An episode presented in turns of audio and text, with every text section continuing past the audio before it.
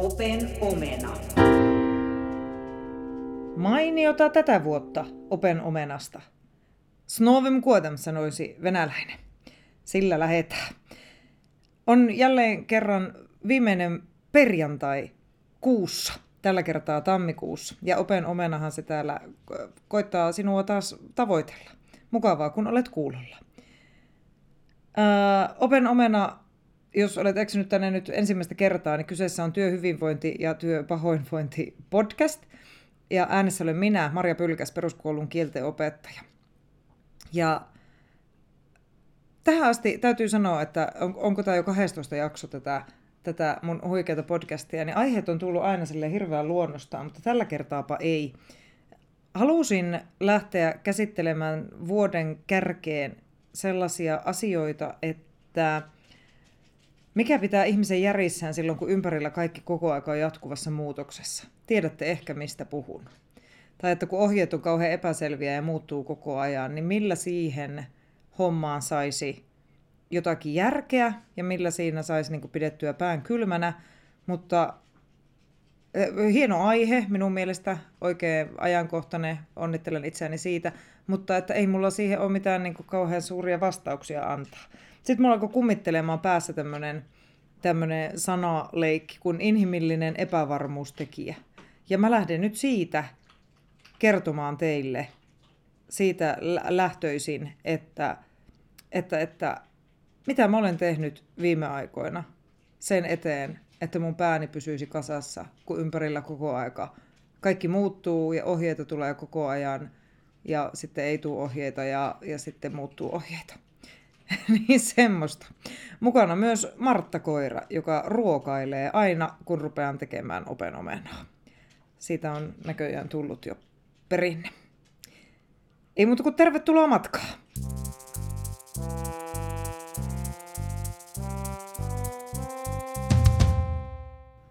Kun olin hetken aikaa miettinyt itsekseni ja laittanut muutamia asioita ylös tähän inhimilliseen epävarmuustekijään, niin ja näihin liittyviin asioihin, niin päätinpä ottaa, olla oikein kunnon opettaja ja mennä Googleen. Ja googlasin sitten tämmöistä kysymystä kuin, että kuinka selviytyä jatkuvasta epävarmuudesta ja kuinka ollakaan sieltä, en nyt muista ihan, että millä lauseella menin ja googlasin, mutta jollakin tämmöisellä ajatuksella, ja kuinka ollakaan sieltä rupesi tulemaan semmoisia listoja, että tässä kuudentoista kohdan lista, jolla pidät huolta itsestäsi muuttuvina aikoina ja muuttuvissa olosuhteissa. Ja ne, ne lienee jokaiselle tuttuja. Semmoisia kuin, että ulkoile ja harrasta liikuntaa, nuku, rauhoitu, meditoi, hengitä, keskustele ja niin edelleen.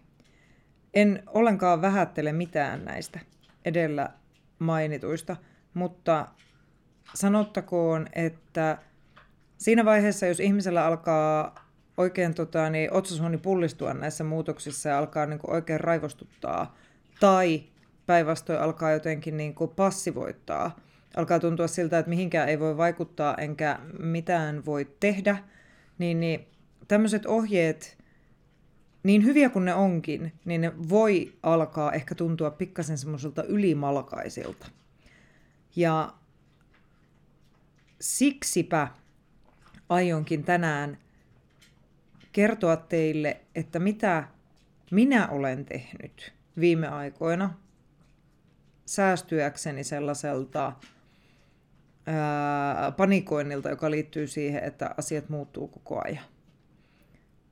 Ja jos sinussa herää joku semmoinen, semmoinen vinkkivitoinen, ja joku konkreettisempi asia, mitä voisi harkita ja mistä voisi olla hyötyä jolloin muillekin, niin, niin kerro siitä ihmeessä minulle ja muille.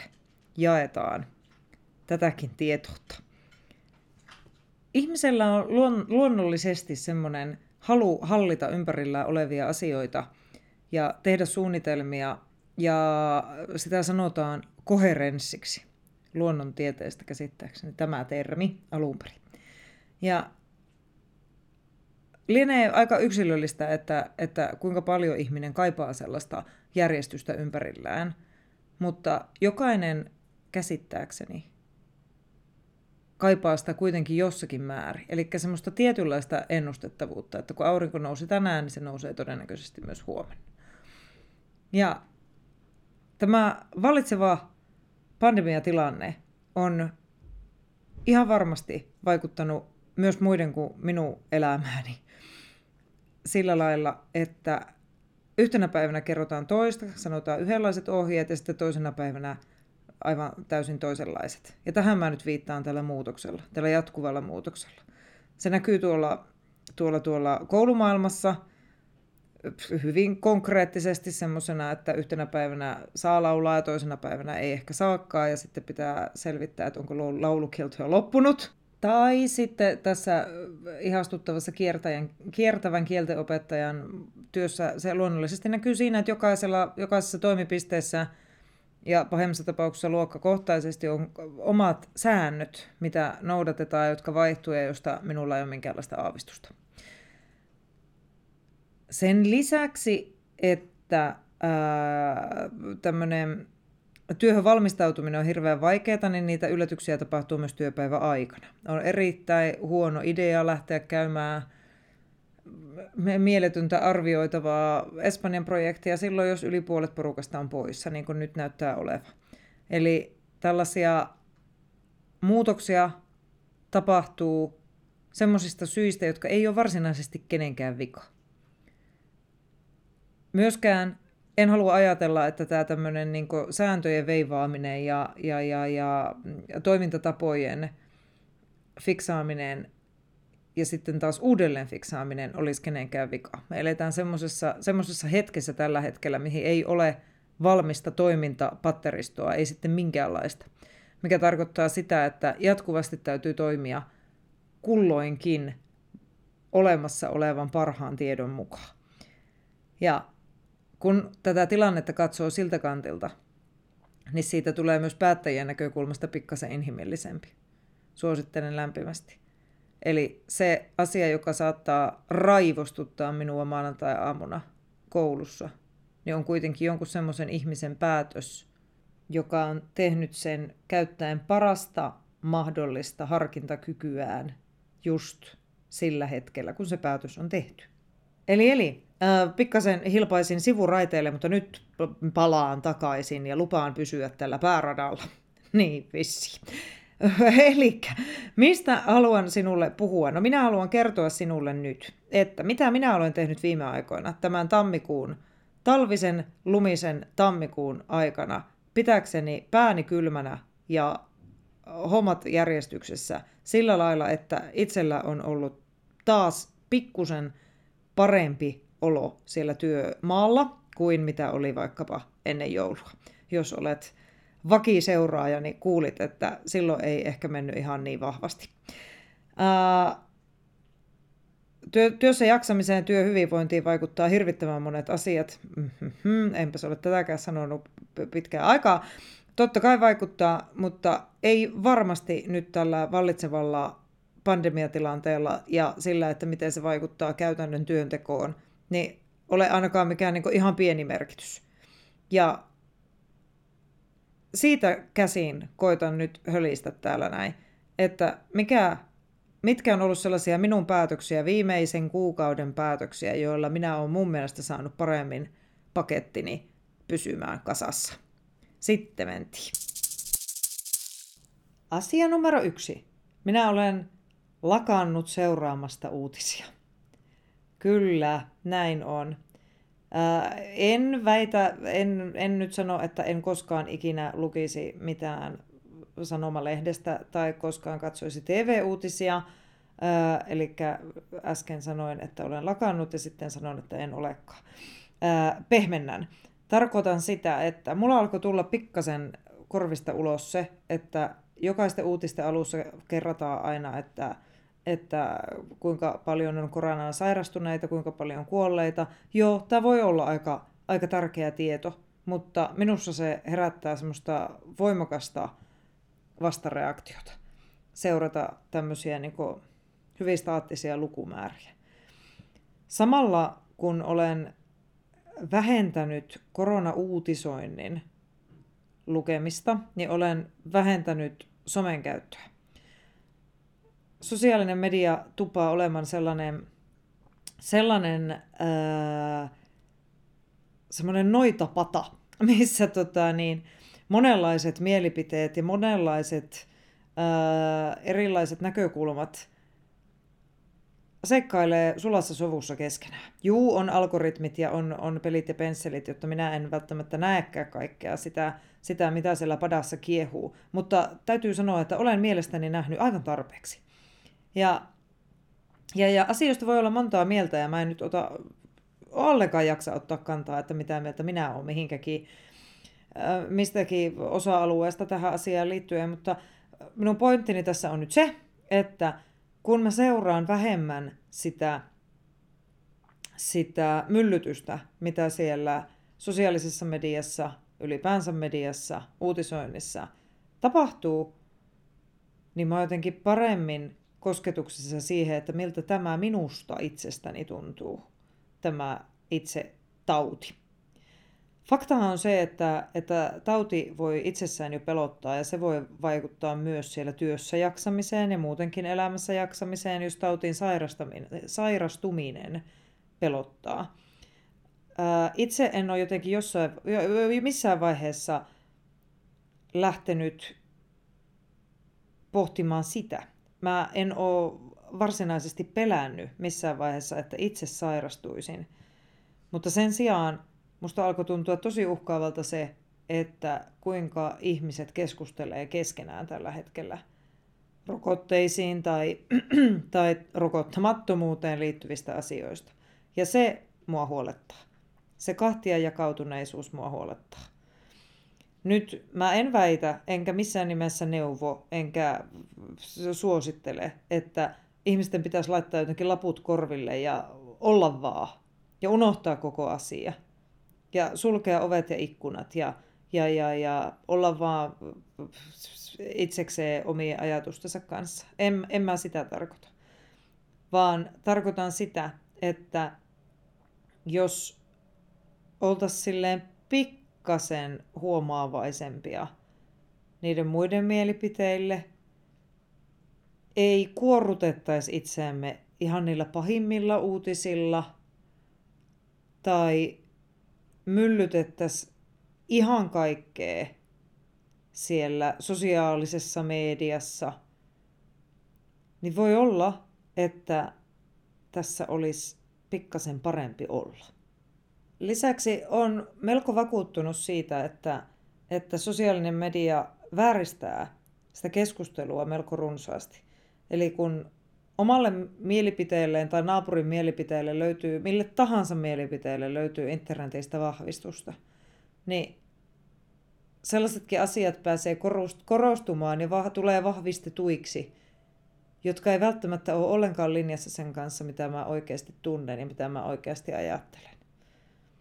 Ja siitäkin syystä koen parhaan, parhaimmaksi, parhaimmaksi sen, että pistän välillä uutisetkin kiinni, enkä lue Iltalehdestä koronauutisia.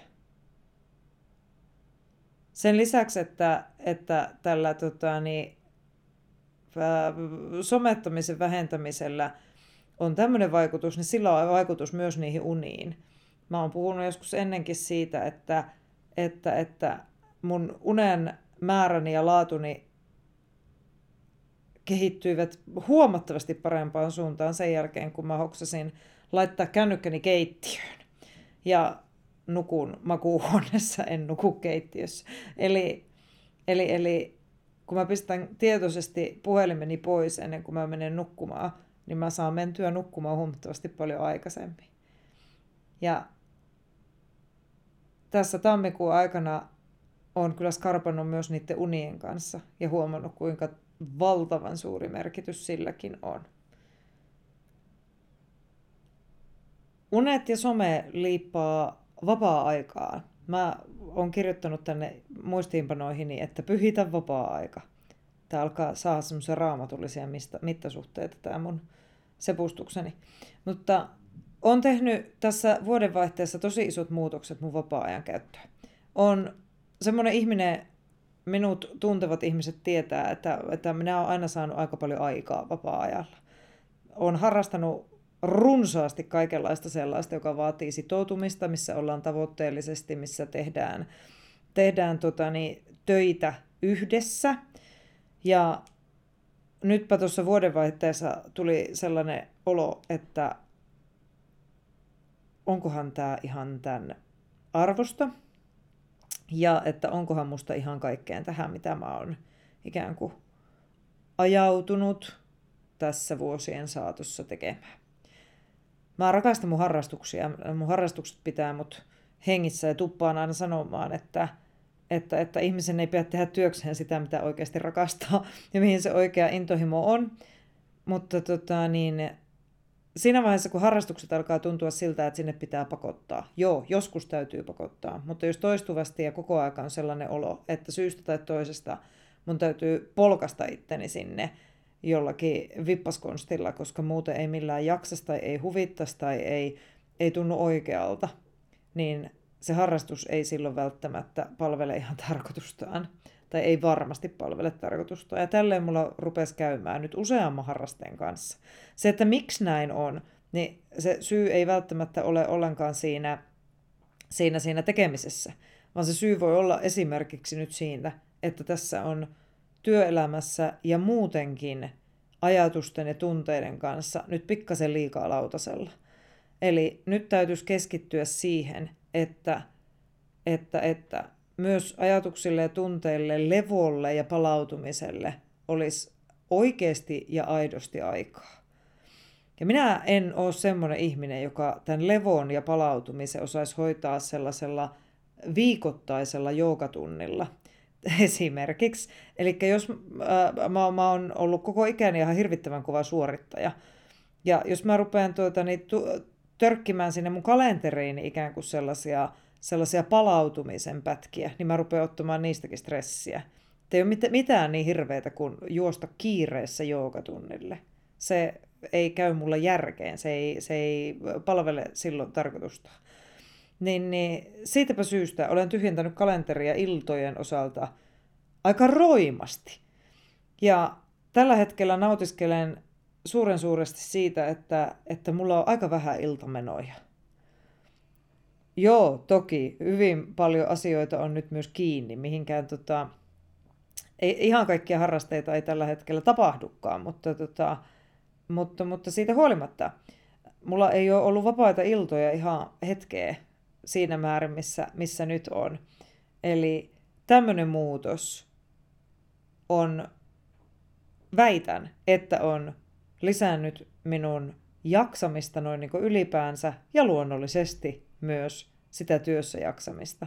Sitä, että aamulla kuusi kolmekymmentä on pikkasen helpompi nousta, kun koko iltaa ei ole ollut vaikkapa tanssimassa tai laulamassa tai tekemässä taidetta.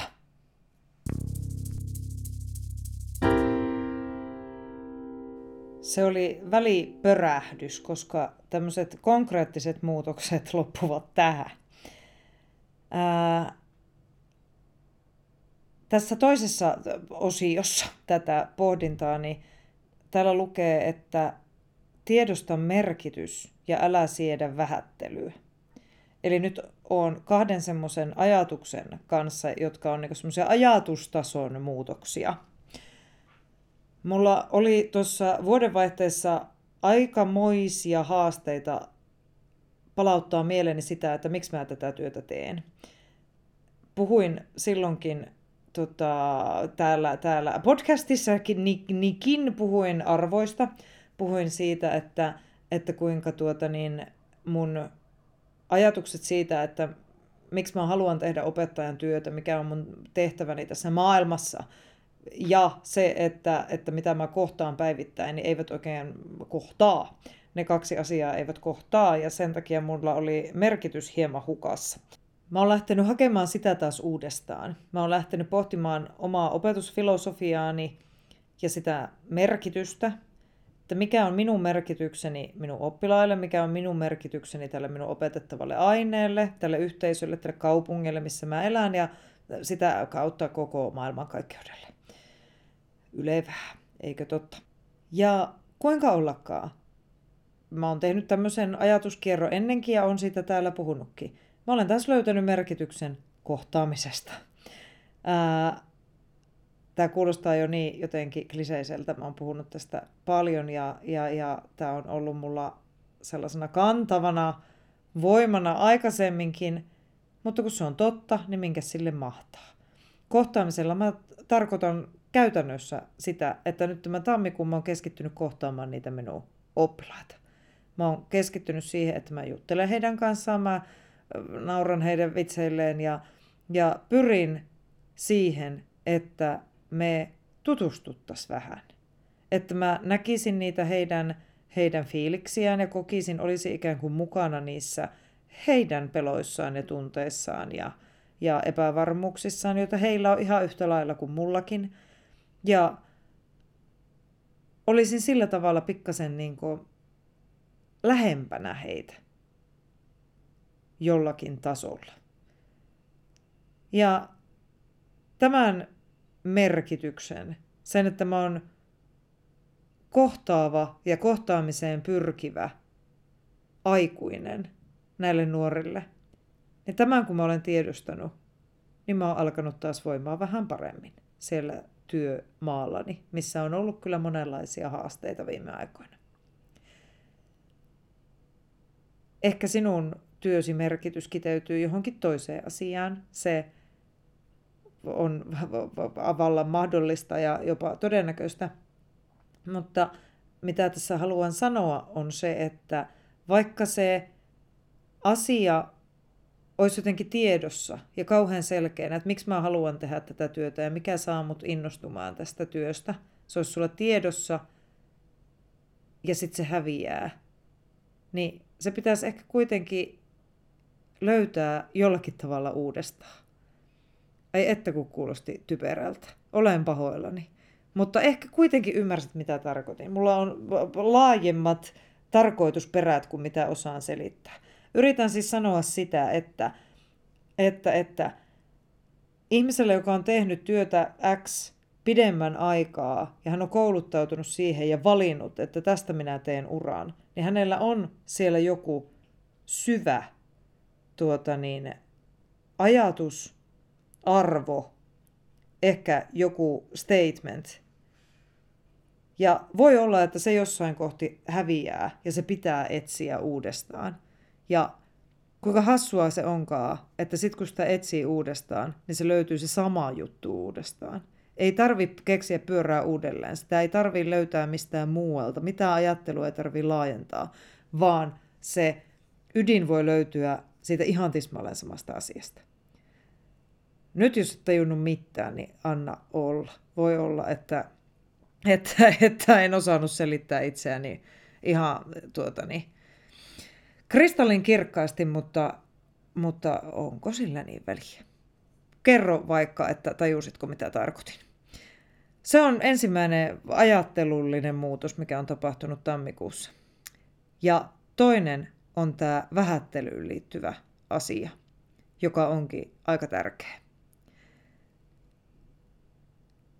Me ollaan jo kahden vuoden ajan eletty hyvin merkillisiä aikoja, jotka on herättänyt aivan semmoisia ennen näkemättömiä, ennen kuulumattomia tunteita kaikissa ihmisissä. Ja musta tuntuu, että enemmän kuin koskaan viime aikoina on törmännyt sellaiseen, että sellaiseen ajatteluun, että no eihän tuo nyt vielä ole paha. Tai että, että älä sä nyt siitä huolehi, koska kyllä tämä asia tästä näin hoituu. Tätä sanotaan vähättelyksi. Se, että ihmisellä on tunne, ihmisellä on pelon tunne tai ahdistuksen tunne tai uupumuksen tunne, se on sen ihmisen oma kokemus ja sellaisena arvokas. Ja meillä tuppaa meillä ihmisillä olemaan sellainen taipumus jollakin lailla verrata sitä toisen ihmisen kokemusta omaan kokemukseemme. Ja jos se ei tunnu yhtä pahalta tai jos se ei tunnu yhtä ikään kuin samaistuttavalta, se reaktio, mitä sillä toisella ihmisellä on siihen tunteeseen, niin helposti lähdemme sitä vähättelemään. Käsi pystyy, joka on joskus kuullut vähättelyä muilta, todennäköisesti jokainen meistä. Sitä voi saada ystäviltä, sitä voi saada puolisolta, sitä voi saada työkavereilta, myös esimiehiltä. Tämä viimeinen on kammottavinta laatua. Se, että ihminen uupuu tai väsyy, niin se on hänen oma kokemus. Ja jos sitä vähätellään, sitä tunnetta, tai vaikka sitä pelon tunnetta, niin se ei sillä vähättelyllä yhtään mihinkään häviä. Päinvastoin se voi aiheuttaa vielä suurempaa pelkoa, häpeää, joka on hirvittävän voimakas tunne.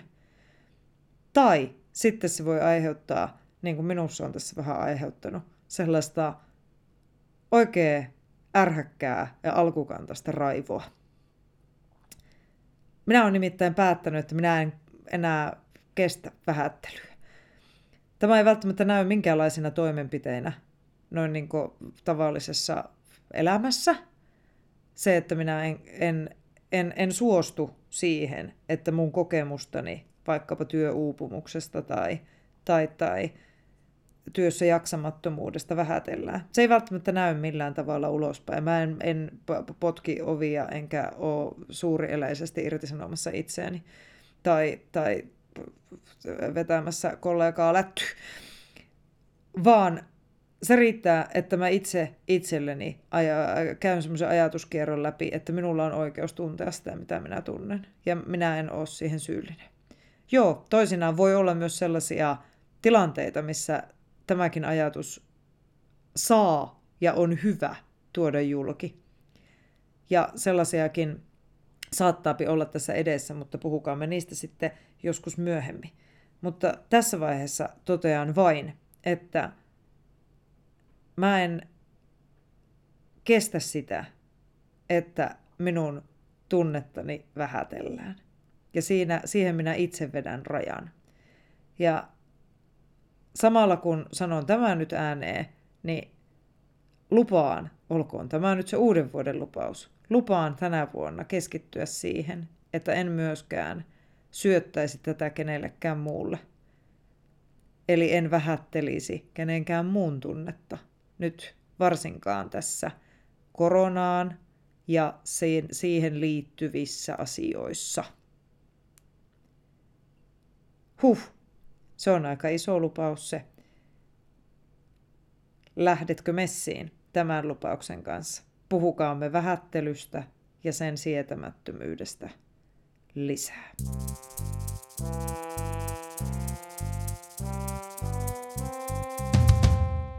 No huh huh. Tästä tuli sekaava selostus. Ehkä sekaavin tähän mennessä, mutta ehkä sait jotakin irti. Saitko? Kerro ihmeessä, jos sait. Kerro myös, jos et saanut. Sinä olet kuunnellut melkein loppuun Open Omenan jakson nimellä Inhimillinen epävarmuustekijä. Äänessä olen ollut minä, Marja Pylkäs, peruskoulun kieltenopettaja Jyväskylästä. Jos asia tai toinen herätti sinussa asian tai toisen, jonka haluat kommentoida, niin kerro se minulle. Vetä se hihasta, kirjoita Facebookiin. Tai lähetä sähköpostia osoitteeseen marja piste teach at gmail piste com eli marja piste teach at gmail piste com ja jutellaan lisää kaikesta tästä. Voikaa hyvin. Se on tammikuu ja ei sitä tiedä, vaikka intoutuisi hiihtämään sitten yhdeksänkymmentäluvun tämäkin kansankynttilä. Kuullaan taas!